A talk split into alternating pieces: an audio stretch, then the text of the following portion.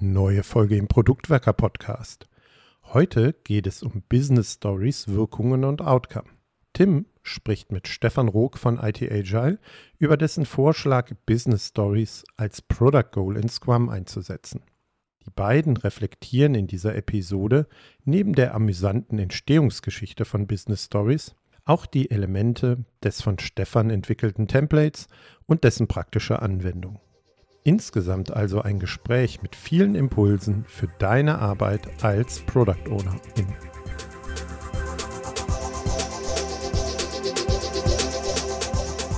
Willkommen zu einer neuen Folge des Produktwerker Podcasts und heute wollen wir uns dem Thema Business Stories nähern. Und für das Thema hätte ich mir, glaube ich, keinen besseren einladen können als einen ganz erfahrenen Menschen unserer agilen Community, Stefan Rook von IT Agile. Herzlich willkommen, lieber Stefan. Hallo Tim, vielen Dank. Schön, dass ich hier sein kann. Gerne. Ja, Stefan, mit dir, äh, darf man sagen, ein, ein, Urgestein der agilen und der Scrum-Community in Deutschland, könnte man, glaube ich, über sehr, sehr viele Themen sprechen. Du bist Certified Scrum Trainer und da einer der nicht so vielen, ehrlich gesagt, für mich, die auch eben die Business-Seite der Product Owner Ausbildung immer sehr stark forcieren und du hast auch da meiner Ansicht nach sehr wertvolle Beiträge in den letzten vielen Jahren reingebracht, die wir alle immer mal wieder hier und da nutzen. Ich sag nur, äh, ich zum Beispiel nutze sehr gerne dein deine Product Owner Rollen, die du mal in einem Blogpost ähm, reingebracht hast. Aber bevor ich lange rede, Stefan, wer bist du? Auch wenn dich viele schon kennen, sag doch mal ein paar Worte zu dir. Wie du ja schon gesagt hast, ich bin relativ lange dabei in der agilen Welt. So 1999 hat das angefangen. Damals noch als Assistent an der Uni Hamburg. Ich habe einen Informatik-Hintergrund und bin dann sehr schnell in die agile Entwicklung auch ähm, von echter Software, nicht nur an der Universität äh, geraten als Softwareentwickler und bin dann da äh, schrittweise durch die einzelnen Rollen durchgegangen. Ja, ich habe dann irgendwann angefangen, so als Scrum Master, Agile Coach zu arbeiten, war auch ein paar Mal als Product Owner unterwegs und kümmere mich jetzt primär um Beratung und Schulung äh, in dem Bereich agile Transformation, Agile Leadership und Product Ownership. Das sind so meine Steckenpferde. Ja, gerade Agile Leadership ist ja ein Thema, was du in den letzten Jahren sehr stark auch besetzt. Heute aber soll es gehen um Business Stories. Und Stefan, du bist mit dem Thema Business Stories äh, zuletzt immer mal wieder auf Konferenzen, Tagungen etc. mit Talks vertreten gewesen. Und äh, das ist vielleicht mal so die allererste Frage. Was treibt dich zu dem Thema oder wie kommt es, dass du dieses Thema gerade so hervor hervorhebst? Naja, im Grunde steckt da die Idee drin, die ihr ja auch schon mehrfach äh, am Wickel hattet, diese Unterscheidung zwischen Output und Outcome. Also wir sagen zwischen dem Ergebnis, was wir erstellen, wie zum Beispiel dem Produkt oder Produktinkrement und der Wirkung, die wir damit erzielen wollen. Für unsere Kunden, aber auch für das eigene Unternehmen. Was soll für die besser werden? Und da ist diese Idee der Business Stories dann so ein bisschen durch einen drolligen Zufall äh, entstanden. Äh, dass ich, genau, ich habe im April letzten Jahres einen Vortrag gehalten, als Corona gerade so losging. Meinen ersten Remote-Vortrag äh, zu dem Thema wirkungsvolle Agilität. Wo der Kernpunkt tatsächlich war, lass mal stärker auf die Wirkungen gucken, nicht immer nur auf die Ergebnisse. Ah, nicht letztes, vorletztes Jahr muss man jetzt schon sagen. Entschuldigung, ne? genau, vorletztes, 2000, ja, im April 2000 war das. Gut, wirkungsvolle Agilität, ja. Und da habe ich so diese Idee nochmal ausgebreitet und dafür geworben. Und dann ist mir irgendwann während des Vortrags so eine Erinnerung hochgekommen, dass es früher mal sowas gab wie Business Stories. In den Anfangszeiten von insbesondere Extreme Programming. Mhm. Und da habe ich das da fallen gelassen gesagt. Und das könnte man auch über Business Stories formalisieren und dann in sowas wie Sprint Reviews, die könnte man Business Reviews nennen, darüber sprechen, ob diese Wirkung wirklich eingetreten ist. Und dann haben Henning, mit dem ich ja ganz viel äh, und lange schon zusammenarbeite, äh, der hat dann nochmal recherchiert, wie das eigentlich mit diesem Konzept aussieht von Business Stories. Und die einzige Quelle, die er gefunden hat, war unser gemeinsames Buch zu Extreme Programming. Da stand aber auch nur in so einem Halbsatz drin, man könnte irgendwas mit Epics machen oder Business Stories. So, aber ich glaube, uns selber war gar nicht klar, was das bedeuten könnte und anscheinend gab es auch keine andere Quelle. Hilf mir nochmal, von welchem Jahr ungefähr war das Extreme Programming Buch von Henning? Das ist so irgendwie 2001, 2002. Okay. Müsste die erste Auflage gewesen sein. Also jetzt sein. so äh, 19 Jahre, knapp 20 Jahre später erinnert ihr euch, da haben wir mal auf einer Seite in dem Buch, in so einem Halbsatz. Genau. Und dann haben wir gesagt, na gut, äh, kennt keine Sau. Wir selber haben keine Idee gehabt damals, was das sein könnte. Heute haben wir vielleicht ein besseres Verständnis. So, und dann sind wir halt hingegangen, auf der Basis geguckt, wie könnte man das vielleicht nützlich operationalisieren so, also wie könnten Business Stories aussehen?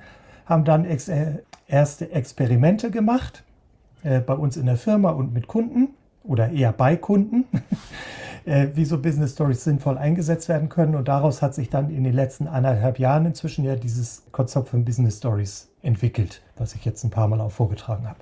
Ja, super. Und genau da wollen wir heute reingehen. Also wir wollen uns jetzt gleich mal tiefer angucken, was sind Business Stories und dann eben auch gerade aus eurer praktischen Anwendung äh, interessieren uns natürlich die Erfahrungsberichte, wie das so funktioniert, wo es vielleicht Schwierigkeiten gibt etc.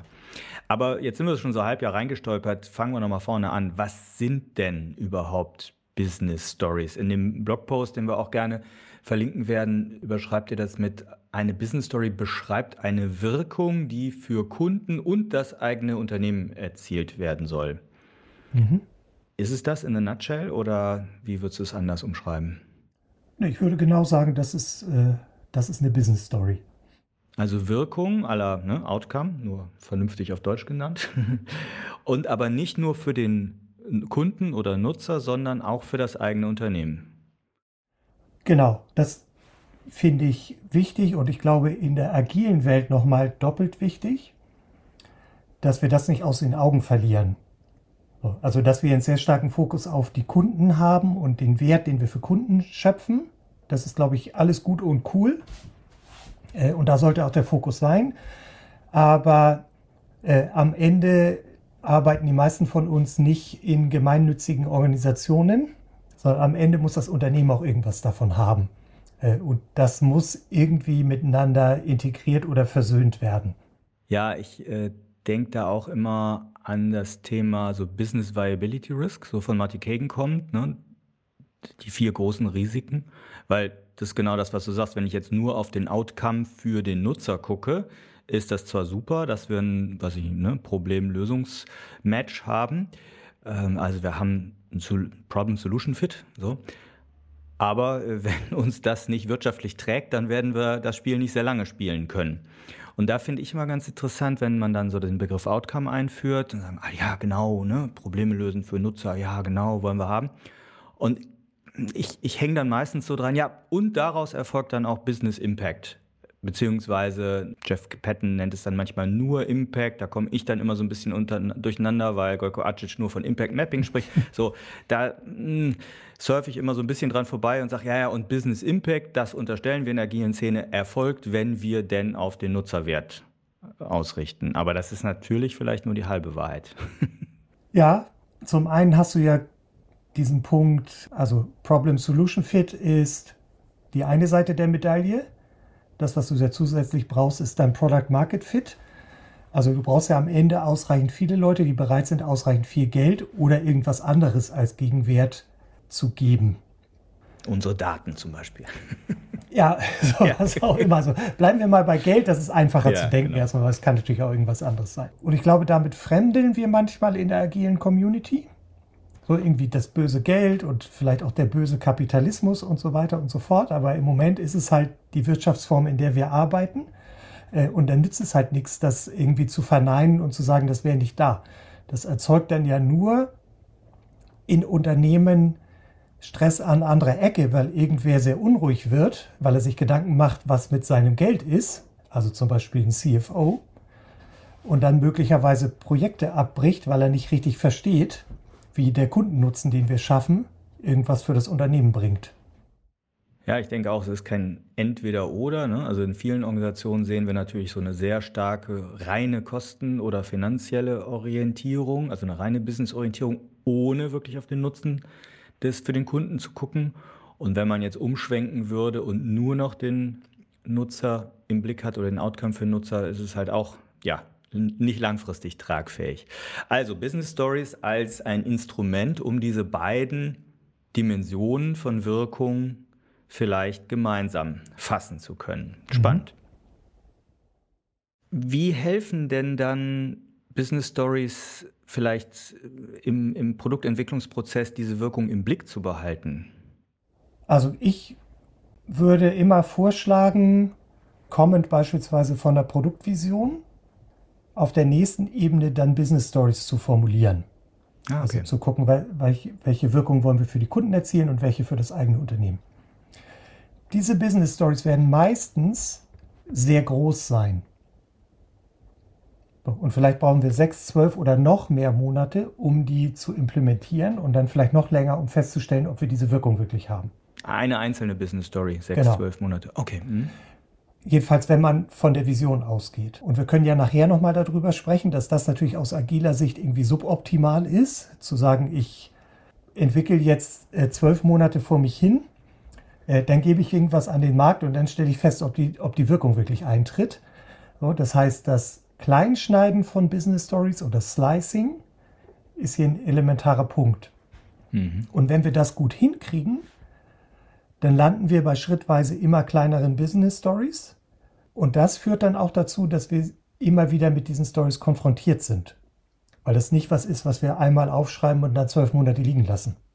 Wäre denn dann so eine initiale, größere Business Story, du sprachst von sechs, neun, zwölf Monaten, wäre das dann vergleichbar für dich mit einem Product Goal, wo wir jetzt seit zwei Jahren drüber diskutieren? Was ist denn nun ein Product Goal oder anderthalb Jahren? Genau, aus meiner Sicht sind Business Stories eine total gute Umsetzung für Produktziele oder Product Goals.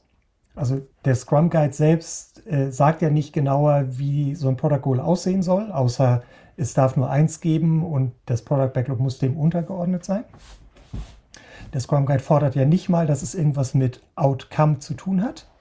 Ich glaube aber, wenn wir Product Goals mit Outcome verbinden und Business Stories wären dann eine Technik, um das zu tun, passt das deutlich besser zu dem agilen Gedanken gut. Ja, als nur zu sagen, unser Ziel ist, diese acht Features zu bauen bis zum ersten Vierten oder so. Ja, unsere Sicht ist auch eher jetzt bezogen auf Product Goals, dass, also wie gesagt, das, die, die Community hat da, glaube ich, noch kein geteiltes Verständnis drüber gefunden. Aber wir jetzt bei den Produktwerkern sind auch eher so bei der Ebene drei, äh, zeitlichen Dimension drei, sechs, vielleicht neun Monate, so eine wirklich sehr klare Fokussierung, wie zum Beispiel ähm, zu Beginn der Pandemie Zoom ja ausrief oder der CEO rief aus, nee, komm, wir machen jetzt 90 Tage nichts anderes als äh, auf Security und auf ne, Sicherheitsgefühl oder so Wert zu legen und machen nichts anderes, weil sie da in die Schlagzeilen gekommen waren. Das war für mich ein schönes Beispiel für ein richtig klares Product Goal auch. Mhm. Aber das haben wir an anderer Stelle schon mal ausgebreitet. Ja, prima. Dann gucken wir uns gleich mal etwas detaillierter an, wie die Story, Business Stories aufgebaut sind. Aber ich würde gerne tatsächlich noch mal so ein bisschen in die Entstehungsgeschichte rein. Also mal abgesehen davon, dass Henning und du vor schon gut 20 Jahren äh, im Bereich Extreme Programming das genannt haben. Kommt es denn aus dem Extreme Programming oder aus welcher sozusagen historischen Wurzel der Agilität äh, oder der damaligen leichtgewichtigen Methoden, noch bevor es Agilität hieß, kommt es denn nach deiner Erfahrung? Ich glaube, das kann man jetzt gar nicht so richtig sagen. Ne? Aus meiner Sicht ist es so, dass Agilität vor, als wir damit vor über 20 Jahren angefangen haben, in, in Summe einen sehr viel stärkeren Outcome-Fokus hatte als die Agilität, die wir heute meistens sehen. Also insofern ist es für mich erstmal ein Stück back to the roots. Also wir machen jetzt viel Bohai und Klimbim und dann gibt es neben User Stories noch Epics und Features und Themen und weiß ich nicht was alles. Ja, alles, alles, was Jira hergibt, ne? Genau, alles, was, was Jira hergibt, muss bedient werden. So, also viel Bohai um Ergebnisse. Und früher, so, also es ist ein bisschen verkürzt, ne, aber von der Idee ja schon so, ich setze mich neben den Kunden, wir entwickeln was und er prüft sofort, ob das für ihn ein, eine Verbesserung seiner Situation darstellt. Und da sind wir ja bei Thema Wirkung. Und also insofern war das, glaube ich, vom Gedankengut schon sehr früh da. Und dann ist uns das 20 Jahre lang so ein bisschen erodiert. Also, und da habe ich und andere sicherlich auch was zu beigetragen, dadurch, dass wir auch diesen Fokus auch über Schulungen mit transportiert haben, von ganz viel über Story Points und Velocity und weiß ich nicht was geredet. Und jetzt finden wir so ein bisschen zurück. Äh, da muss ich mal zwischenfragen, weil mich das sehr be beschäftigt. Äh, tatsächlich, Stefan, hast du mich ja auch damals vor jetzt ungefähr zehn Jahren in die Agilität eingeführt. Also mein erstes Training war direkt bei dir. Und ich kann mich auch noch erinnern, ja, ähm, hier, ne, Velocity, Burndown Charts etc. Ich sage heutzutage immer, du ganz ehrlich, Velocity ist eine Output-Metrik. Ne, lass uns auf Outcome gucken. Wie gehst du damit um? Guckt ihr noch viel auf Velocity oder ist es eher an Rand gedrängt? Ist total am Rand. Also ähm, wir sprechen in den Basisschulungen für Product Owner und Scrum Master immer darüber, weil es noch so verbreitet ist. Und das leider nicht funktioniert, einfach so zu tun, als gäbe es das nicht, weil bei den Leuten gibt es halt Story Points, Velocity und weiß ich nicht was. Wir versuchen aber eben so ein paar Inspirationen zu geben, über andere Dinge nachzudenken. Zum Beispiel gibt es ja die Beobachtung in vielen Projekten, dass es bei der Velocity keinen Unterschied macht, ob du Story Points zählst oder Anzahl von Stories. Oder dass man auch darüber nachdenken könnte, gar nicht Geschwindigkeit auf Basis von Aufwand zu messen, weil das tut ja Velocity, sondern vielleicht Geschwindigkeit im Sinne von Wertzuwachs. So, also seit äh, ein paar Generationen des Scrum Guides wird ja gefordert, dass die Product Backlog Items eine Information über den Wert auch haben, nicht nur über den Aufwand. Das könnte man ja auch tracken. So, und äh, ich glaube, das ist am Ende viel aussagefähiger als wie viel Geld haben wir verbraucht. Ne? Also das spielt auch eine Rolle, aber... Ja, danke für den Exkurs. Und ich musste da bei, sozusagen bei meinem Lehrmeister äh, nochmal direkt nachhaken. Ja, ich kann mich schon daran erinnern, wo wir da standen und wir, du wahrscheinlich nicht, aber äh, weil du so viele Schulungen gemacht hast. Äh, zurück zu den Business Stories. Wertzuwachs hast du gerade gesagt. Das ist vielleicht ein gutes Stichwort, um nochmal wieder in das Thema Wirkung einzusteigen. Und äh, wir waren ja gerade abgebogen bei dem Thema Entstehungsgeschichte, Extreme Programming. Und es ist hier so ein bisschen in den letzten 20 Jahren versandet, das Thema Business Stories. In dem Talk, den ich von dir dazu im Herbst gehört habe, sagtest du, es käme vielleicht auch aus dem Feature-Driven Development äh, als eine der Praktiken, da Parking-Lot-Diagramm als Stichwort. Helf mir nochmal, wie war das? Also die Business Stories selbst haben tatsächlich nichts mit dem Feature-Driven Development zu tun. Ah, okay. Also Feature-Driven Development strukturiert die Arbeit entlang von sogenannten Features, die aber sehr fein granular sind. Also von der Größe eher so wie User Stories oder noch kleiner. Was Feature-Driven Development halt tut, ist, dass es den Projektzustand über sogenannte Parking-Lot-Diagramme visualisiert. So, und so ein Parking-Lot-Diagramm besteht im Grunde aus einer Reihe von Kästen, die immer mit fachlichen Themen zu tun haben. Und für diese Kästen wird jetzt visualisiert, in welchem Zustand sind die. Also haben wir damit schon angefangen? Äh, ist es fertig? Ist es noch nicht angefangen? Oder haben wir ein Problem? Und das ist nach meiner Erfahrung zum Beispiel auch ein viel besseres Kommunikationsinstrument als ein Burn-up oder ein Burn-down-Chart, wenn man in einem hierarchischen Unternehmen nach oben berichtet. So, weil dieses Burn-up, Burn-down-Chart ist halt relativ wenig aussagekräftig und wenn da irgendwas doof aussieht, ist die Antwort immer, wir müssen schneller werden. Ja, und nicht zwischen Teams vergleichbar, ne? Das kommt dazu. Und dieses schneller werden ist halt das Einzige, was wir nicht schnell können. Und ein Parking-Lot-Diagramm hat die Chance, dass die Diskussion auf eine fachliche Ebene gezogen wird. Also sagen, wir haben hier fachliche Module, Nehmen wir bei der Versicherung, könnte es sowas sein wie Tarifberechnung, Dublettenprüfung, Vertragsmanagement, Schadensfallbearbeitung und so weiter.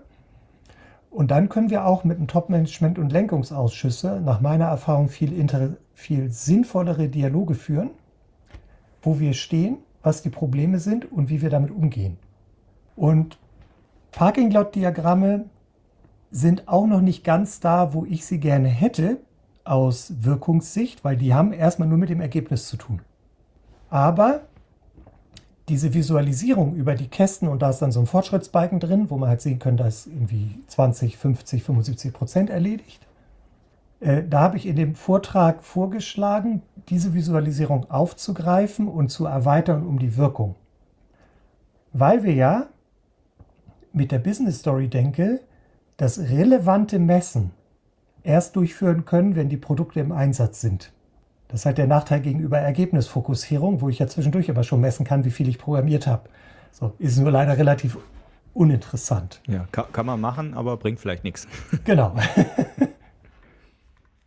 Ja, aber das ist der erste, der erste spannende Punkt, glaube ich, diesen, auf diesen Parking-Lot-Diagramm wirklich fachliche Module zu schneiden, hast du gerade gesagt, ne? Und eben wegzugehen von zum Beispiel Anwendungssystemen und da irgendwelche Ampelstatus dann draufzulegen, ne? Weil dann rutscht er halt ganz schnell in so ein Status Quo-Reporting weg. Ja, genau. Und da können nach meiner Erfahrung dann auch oder kann diese Sichtweise über Wirkung und Business Stories helfen, gute Elemente für die Parking-Lot-Diagramme zu finden.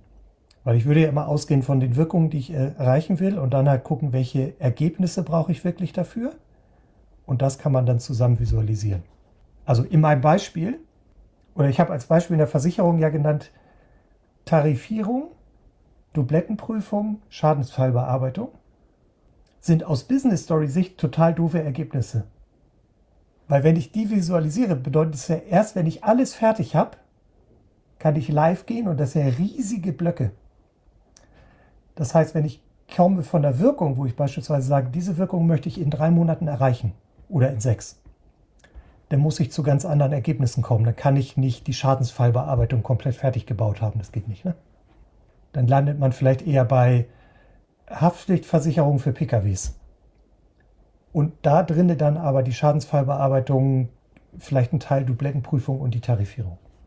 Ja, also im Endeffekt ein vertikales Schneiden dann auch wieder, ne? genau. ne? oder vertikales Splitten. Ne? Ja.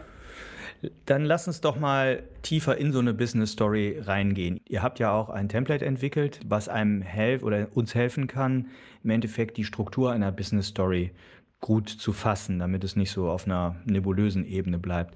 Also, das werden wir verlinken, ne? ein Business Story Template. Was habt ihr, ne, was ist die Idee dahinter und stell uns das gerne vielleicht mal vor in den, ja, in den grundsätzlichen Elementen dieses, dieses Templates. Also zuallererst ist mir wichtig, dass für dieses Template das gleiche gilt wie für jegliche Templates auch für User Stories. Die können aus meiner Sicht den Charakter von Stützrädern haben. Die Intelligenz findet vor dem Board statt, ne? Genau, also wenn ich damit anfange, kann es mir helfen, mir die richtigen Fragen zu stellen aber bitte nicht einfach dogmatisch irgendeinem Template folgen, sondern dann halt gucken, was passt für den eigenen Kontext. Und ich habe halt super geile Business Stories gesehen, die im Grunde äh, zwei Absätze Prosatext waren, ne, die überhaupt nichts mit diesem Template zu tun haben, also diese Struktur nicht wiedergespiegelt haben. Genauso wie ich super geile User Stories gesehen habe, die nur aus zwei Wörtern bestanden. Ja, weil es geht ja darum, sich zu erinnern und die, die Dialoge zu befeuern. So, nicht um das Artefakt. So, das ist mir erstmal wichtig, ne? Absolut. Also wir, wir hauen auch immer in die Kerbe rein. Das ist ja mein, mein Mantra auch. Also ja, wir beten alle das Conextra-Template an, aber das ist eine Idee gewesen. Die, sind, ne, die Stützräder, ja, schönes Bild, ja. um auf gute User-Stories zu kommen. Aber das sind nicht User-Stories, nur wenn du dieses, diesen Dreiklang anbetest. Genau. Und nachdem ich das jetzt, dieses Plädoyer losgelassen habe, äh, können wir einmal so die, die, die wichtigen jetzt, Elemente angehen. Genau. genau. Ja. Natürlich sollte sie einen Titel haben. Wir können das Beispiel nehmen, das ich auch in dem Vortrag hatte, mit wir sind ein Möbelhersteller und wir wollen unseren Kunden jetzt anpassbare Möbel anbieten. Bisher verkaufen wir eine Standardmöbel. Ja. Dann könnte der Titel anpassbare Möbel heißen. So, ganz platt. Dann ist es häufig sinnvoll, kurz was zu schreiben zur aktuellen Situation. Also zum Beispiel, wir verkaufen Standardmöbel und haben dieses und jenes Problem. Also das Problem sollte hier auch sichtbar werden. Das könnte in dem Fall was sein wie entweder wir wachsen nicht mehr und wir wollen aber gerne wachsen oder wir schrumpfen sogar, weil die Leute alle zu Ikea gehen. Ist das für dich Kontext an dieses Feld? Ja. Oder? Und da ist meine Erfahrung, dass es darüber schon erstaunlich häufig Uneinigkeit gibt oder zumindest das nicht ausgesprochen ist und dann sehr unterschiedliche Zuschreibungen da sind und wir dann hinterher unnötige Diskussionen darüber kriegen, ob das überhaupt lohnt, diese Business Story zu bauen, weil irgendjemand das Problem in Frage stellt. Was uns geht es doch gut. So, warum sollen wir jetzt hier so einen mega Aufriss machen? Danach würde ich dann die Wirkung beschreiben und zwar zum einen die, die wir für unsere Kunden oder Benutzer herstellen wollen. Und Wirkung bedeutet immer, dass für die irgendwas besser wird.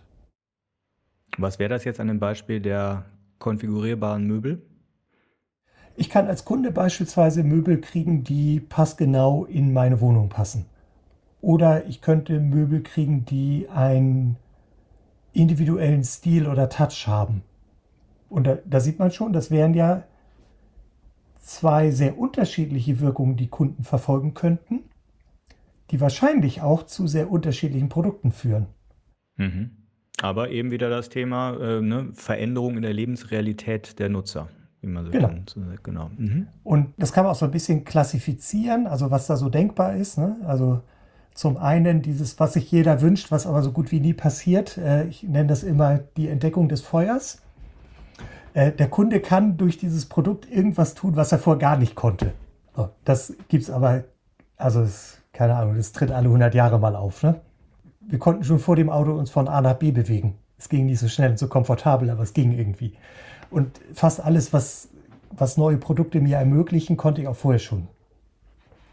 Das heißt, meistens haben diese Wirkungen dann damit zu tun, dass ich Dinge in Kontexten tun kann, wo ich es vorher nicht konnte. Ich kann zum Beispiel heute meine Reise auf dem Sofa mitten in der Nacht am Wochenende buchen. Das ging vorher nicht. Da musste ich halt ins Reisebüro gehen und das ging nur, wenn die auf hatten. Oder ich kann Dinge deutlich billiger tun als früher. Zum Beispiel kann ich über einen Musikstreaming-Dienst halt viel, viel mehr Musik hören für einen überschaubaren Preis, als mir das früher zu dem gleichen Preis möglich gewesen wäre. Oder ich kann Dinge schneller tun oder in höherer Qualität, weil die Produkte mir zum Beispiel helfen, weniger Fehler zu machen. So, das sind so die Hauptkategorien, die wir auf der Ecke sehen. Ja, und dann gibt es auf der anderen Seite die Wirkung für das eigene Unternehmen. Wir machen das ja alles nicht zum Selbstzweck, sondern wir hoffen, dass für das Unternehmen was besser wird. Äh, da gibt es auch Kategorisierungen, da kann man aber tatsächlich, also gibt es Standardkategorisierungen bei denen wir uns auch einfach bedient haben. Das sind dann solche Sachen wie die eigene Position im Markt verändern, zum Beispiel weitere Zielgruppen, andere Zielgruppen, neue Märkte erschließen und so weiter. Es kann ganz profan um Geld gehen, also mehr Umsatz, geringere Kosten, was auch immer. Absolut legitim, ja. Genau. Und dann jetzt in der letzten Zeit stärker in die Diskussion gekommen sind halt dann so zum Beispiel soziale Faktoren und Umweltfaktoren. Also es ist ja erstmal völlig valide zu sagen, wir wollen ein attraktiverer Arbeitgeber werden. Genauso wie wir wollen klimaneutral werden. Aber das finde ich wichtig bei deinen Beispielen. Wenn ich jetzt Wirkung auf das Unternehmen sehe, ist es nicht irgendeinem Business Stakeholder geht es irgendwie besser danach oder ein Sales-Mensch kann jetzt einen Tarif besser verkaufen, sondern es hat schon ja, die Business KPIs als Grundlage letztlich ne? oder strategische qualitative Ziele.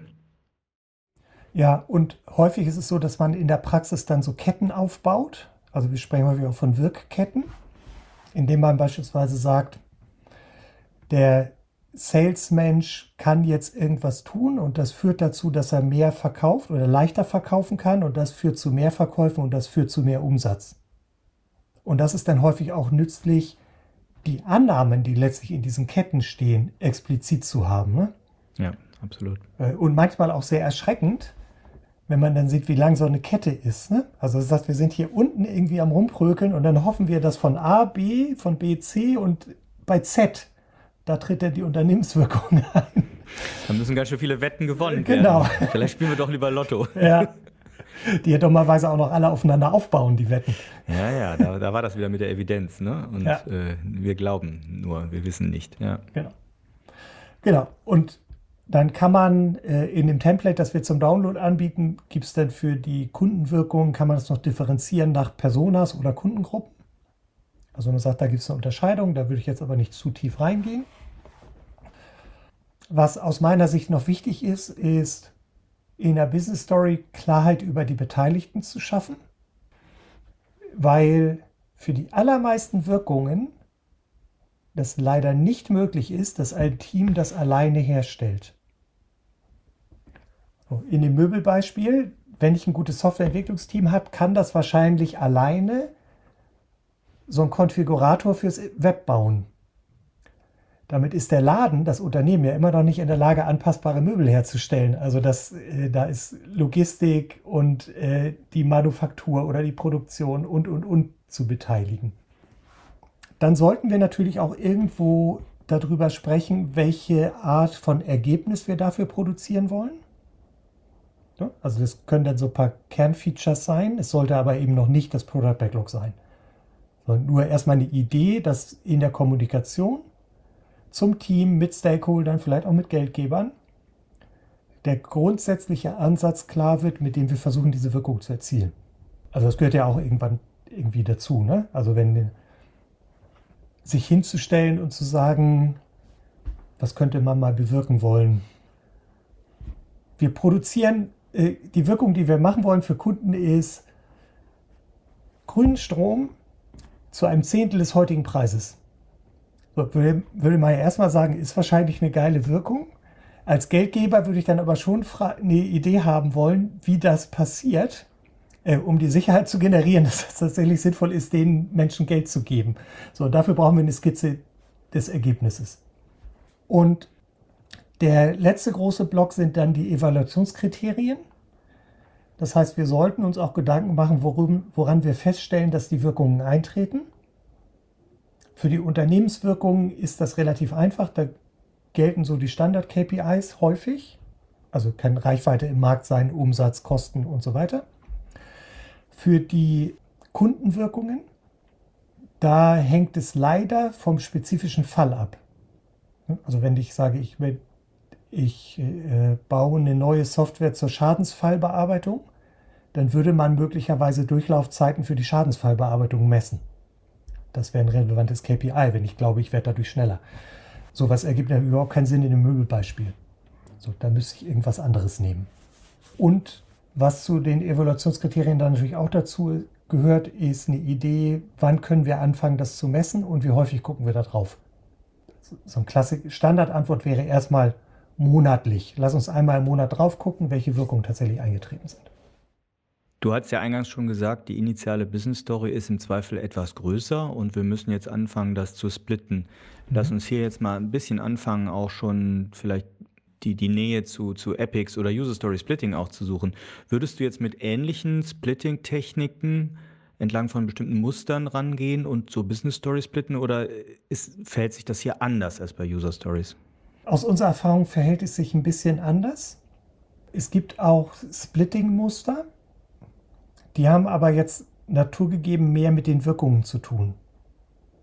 Ne? Also was man machen kann, ist ja zu sagen, wir fokussieren erstmal zum Beispiel nur auf Kundenwirkung und gucken das mit der Unternehmenswirkung später an oder erstmal nur die Unternehmenswirkung. Oder wir nehmen nur ein einzelnes Evaluationskriterium und dann da gibt es dann eine große Parallele zu User Stories, weil eine Splitting-Technik ja einfach ist zu sagen, lass erstmal nur ein Akzeptanzkriterium erledigen.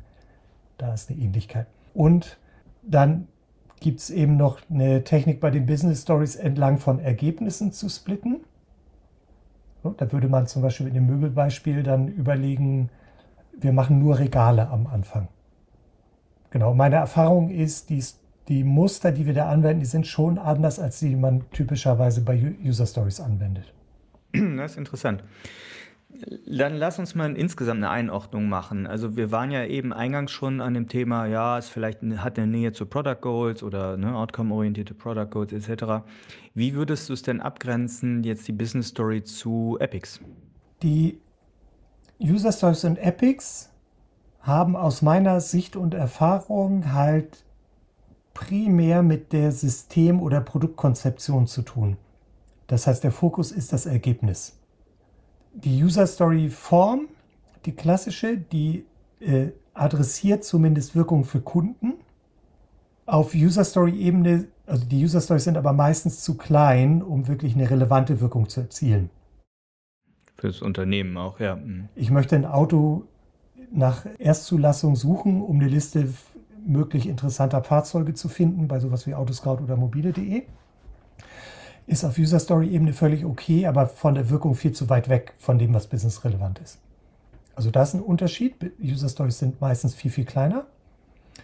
Und auf Epic-Ebene ist aus meiner Sicht der Fokus immer noch stark auf dem Ergebnis wenn bei, auf Epic-Ebene überhaupt die, der Nutzen oder die Wirkung thematisiert wird. Und wenn das passiert, dann fehlt eben in der Regel die Unternehmenswirkung. Wenn, dann gibt es nur die Wirkung für die Kunden. Und deswegen wäre meine Sichtweise darauf auch, auf Epics komplett zu verzichten und an diese Stelle Business Stories zu setzen. Also Business Stories in meiner Idealwelt sind drei Monate lang nicht viel länger und damit haben sie ungefähr die gleiche Größe wie Epics in den meisten Kontexten. Und dann ist es halt aus meiner Sicht totaler Blödsinn, da noch Epics zusätzlich zu verwalten. Ja, ich finde das charmant, weil es ein bisschen uns aus dieser Falle rausholt. So, oh, was sind Epics, was sind User Stories, wo, wann wird eine User Story zum Epic? Ich sage immer, naja, eine Epic ist für mich auch nichts anderes als eine große User Story ich glaube, wenn ich das mal richtig nachgelesen habe, gab es früher ne, neben Benutzergeschichten und Epossen, also Ep Epen, äh, ja auch noch Sagas. Ne? Der Begriff Saga existierte manchmal. Gibt es heute gar nicht mehr. Meine These ist ja, weil es Atlassian nicht in Jira eingebaut hat. und nicht in Safe. und nicht in Safe das vorkommt. Genau.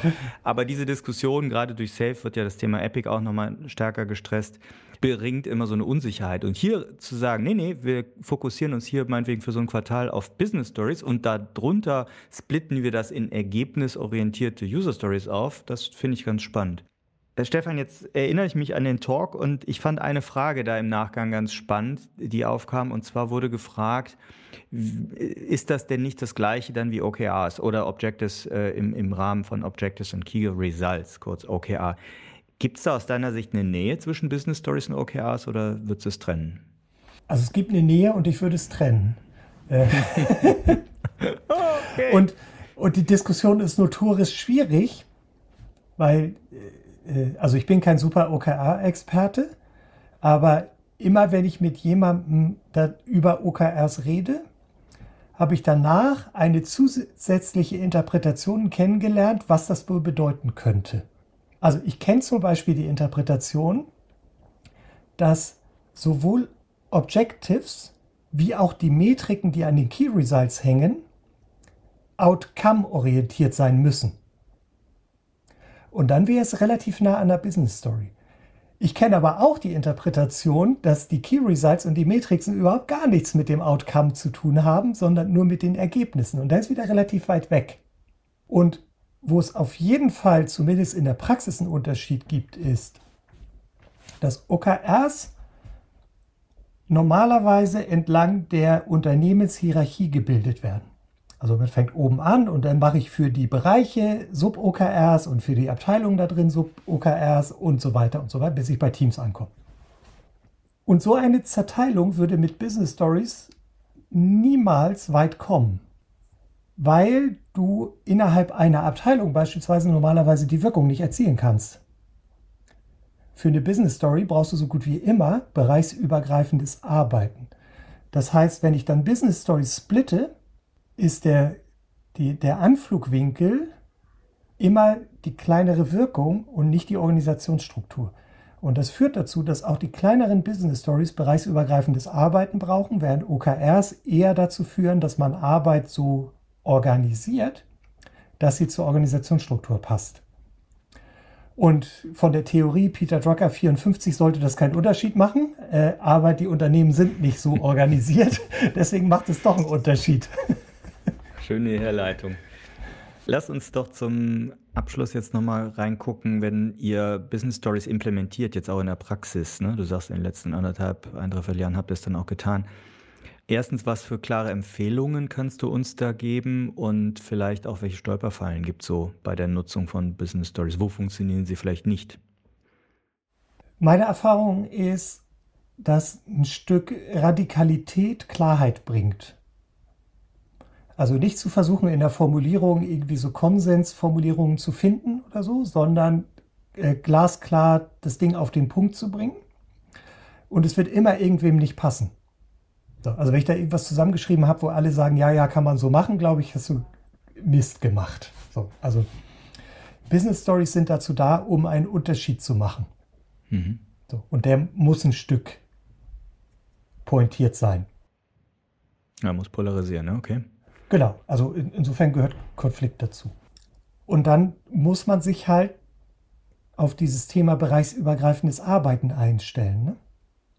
Und da ist sicherlich auch eine Gefahr, einfach zu sagen, das sind wir nicht gewohnt oder das ist schwierig.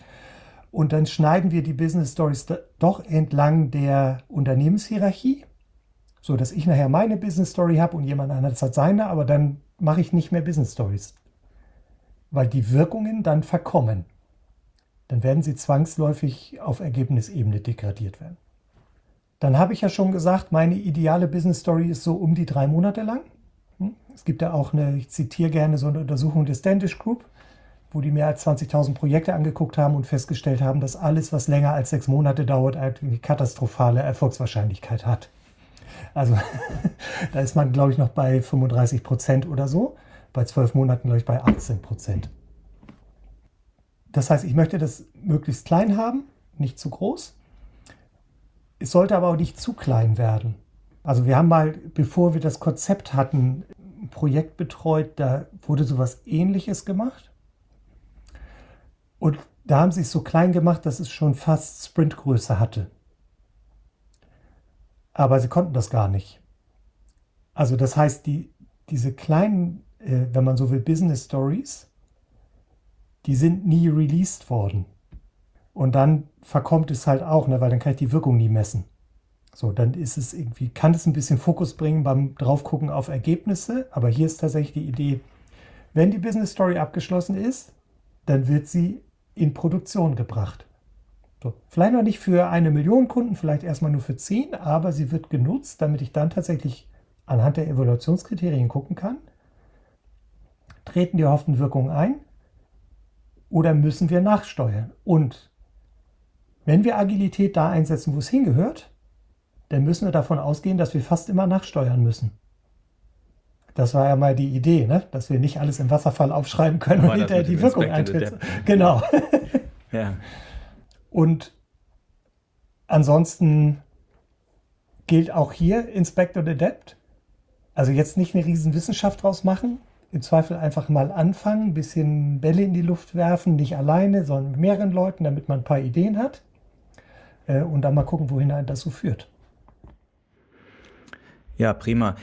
Stefan, zum Ende unserer Podcast-Folge fragen wir dann immer ganz gerne, okay, was ist so dein finaler Tipp? Oder ich formuliere es jetzt mal ein bisschen anders. Wenn jetzt eine Hörerin oder ein Hörer hier sagt, so, oh, das, das klingt spannend. Ich habe es vielleicht noch nicht genau greifen können, aber ich möchte mich damit mal beschäftigen. Wir wollen ja so Impulse setzen, um, um da mal tiefer reinzugehen. Was wäre so deine Empfehlung? Womit sollte man anfangen? Gibt es irgendwie äh, sogar ein Buch vielleicht, andere Literatur, die Blogposts, Videos? Was, wie kommt man gut rein in das Thema Business Stories? Also wir haben ein paar Artikel dazu veröffentlicht, die wir verlinken können, wo dann in dem letzten Artikel auch die Slicing-Muster beschrieben sind. Ich glaube, das wäre erstmal, das würde ich, glaube ich, als Einstieg empfehlen. Und ansonsten gibt es da einfach noch nicht so viel, also auch kein Buch. Und im Zweifel stehe ich gerne als Diskussionspartner zur Verfügung. Also wer, auch ganz unverbindlich. Also wer irgendwie sagt, äh, das Thema hört sich cool an, ich habe so ein bisschen rumexperimentiert, jetzt sind noch Fragen aufgetaucht oder ich weiß gar nicht, wie XYZ gehen soll, äh, keine Scheu haben, mich kontaktieren. Ich bin nicht genervt oder so. Äh, im Rahmen meiner Möglichkeiten helfe ich da gerne. Toll, ja, tolles Angebot. Also es gibt noch keine Trainings, keine Zertifikate, keine, äh, wie heißt es, äh, testierter Business Story äh, Engineer. Naja, aber das wäre wär noch eine gute Möglichkeit, ja. Also wenn wir, es eine Wirkung entfaltet, Stefan. Ja. Wenn, nur wenn es eine Wirkung entfaltet. Ja. Äh, also wir haben, äh, wir haben das aufgenommen in unsere fortgeschrittenen Product Owner Trainings als eine Komponente, aber äh, mehr gibt es halt noch nicht.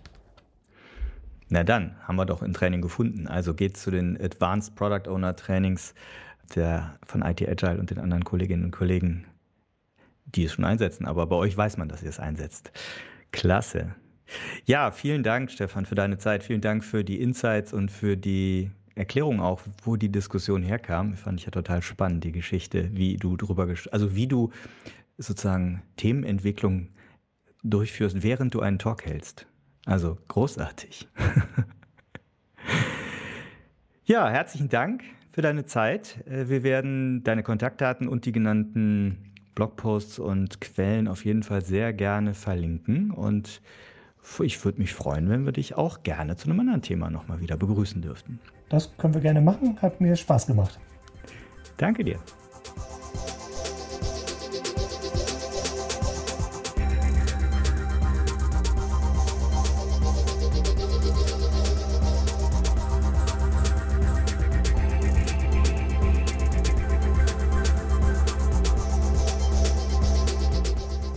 Hoffen, dass euch diese Folge gefallen hat und dass ihr den einen oder anderen Impuls daraus mitnehmen konntet. Damit wir euch künftig direkt informieren und zu unseren Live-Events Einladungen schicken können, meldet euch doch auf unserer Website zu unserem E-Mail-Service an. Einfach auf produktwerker.de kurz im Formular Name und E-Mail-Adresse hinterlassen.